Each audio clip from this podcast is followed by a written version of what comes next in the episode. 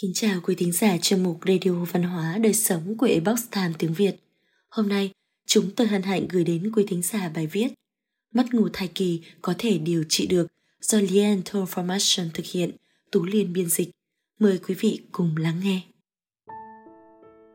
Nhiều bà mẹ mang thai phải dậy giữa đêm để đi vệ sinh, thậm chí lần thứ ba hoặc loay hoay tìm một tư thế ngủ thoải mái.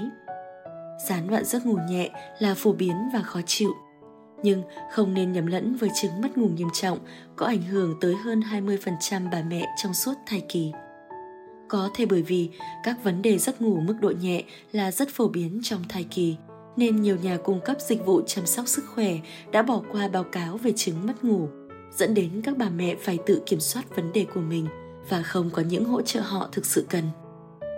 Là những nhà sức khỏe tâm thần lâm sàng, chúng tôi thường nghe về việc các bà mẹ phải viện đến rất nhiều sản phẩm đắt tiền, như gối cơ thể hoặc sử dụng các thuốc thảo dược với hy vọng sẽ dù họ vào giấc ngủ. Điều trị bằng thuốc đang ngày càng không được khuyến khích, và những bà mẹ có thai nói riêng thường lo ngại rằng sử dụng thuốc ngủ ảnh hưởng đến sự phát triển của em bé.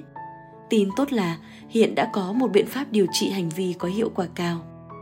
Liệu pháp nhận thức hành vi một nghiên cứu thú vị mới đây đã chứng minh rằng liệu pháp nhận thức, hành vi dành cho chứng mất ngủ, gọi tắt là CBTI có thể cải thiện giấc ngủ trong thai kỳ.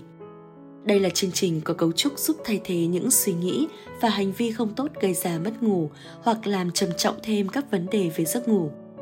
CBTI giải quyết các nguyên nhân đằng sau vấn đề mất ngủ bằng những thói quen và suy nghĩ giúp ngủ sâu hơn. CBTI có thể áp dụng với từng cá nhân trong một nhóm hay thông qua Internet.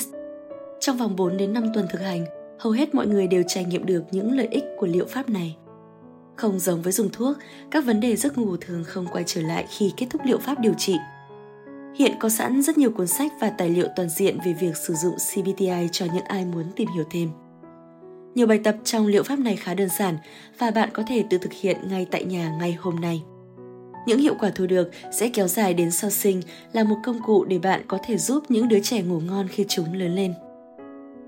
Theo dõi giấc ngủ, một trong những chiến lược vệ sinh giấc ngủ hiệu quả và phổ biến nhất là đặt ra một giờ ngủ cố định. Đặc biệt là việc đặt ra thời gian dậy cố định, vì không có lý do gì để nằm trên giường nếu bạn không thấy buồn ngủ.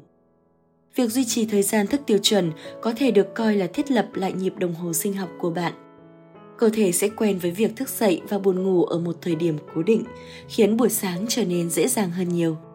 Chu kỳ thức và ngủ của bạn được kiểm soát bởi các hormone đặc biệt yêu thích một thói quen tốt. Bằng cách mỗi buổi sáng đều thức dậy vào cùng một thời gian, bạn sẽ giúp cơ thể mình tái thiết lập một giấc ngủ tốt hơn.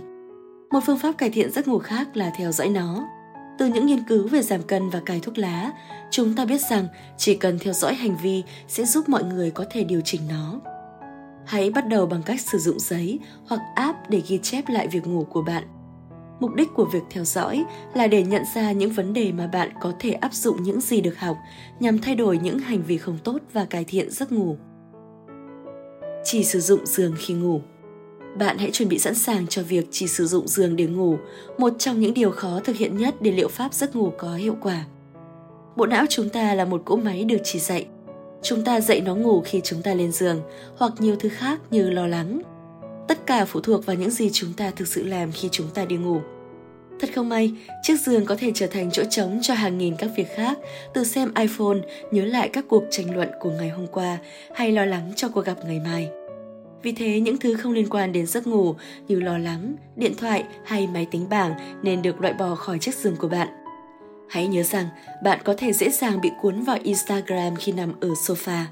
Do đó, nếu bạn đang ở trên giường và không ngủ được trong vòng hơn 15 phút vào bất cứ thời điểm nào trong đêm, hãy đứng dậy và làm điều gì đó nhằm chán cho đến khi bạn buồn ngủ. Mất ngủ thai kỳ có thể điều trị được.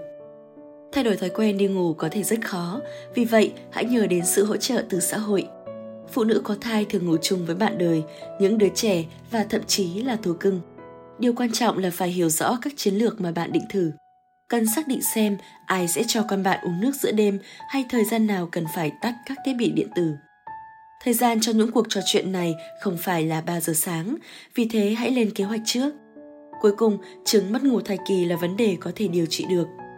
Những phụ nữ mắc bệnh mất ngủ nặng hơn cũng cần gặp trực tiếp bác sĩ hoặc thông qua Internet để có nguồn tài liệu về giấc ngủ khi họ chuyển sang giai đoạn làm cha mẹ. Điều mà gần đây nhóm nghiên cứu chúng tôi đang cố gắng giải quyết. Cô Diane Formation là một phó giáo sư tâm lý học ở Đại học Calgary tại Canada và Ivan Sadov là một nghiên cứu sinh có bằng tiến sĩ tâm lý học lâm sàng tại Đại học Calgary.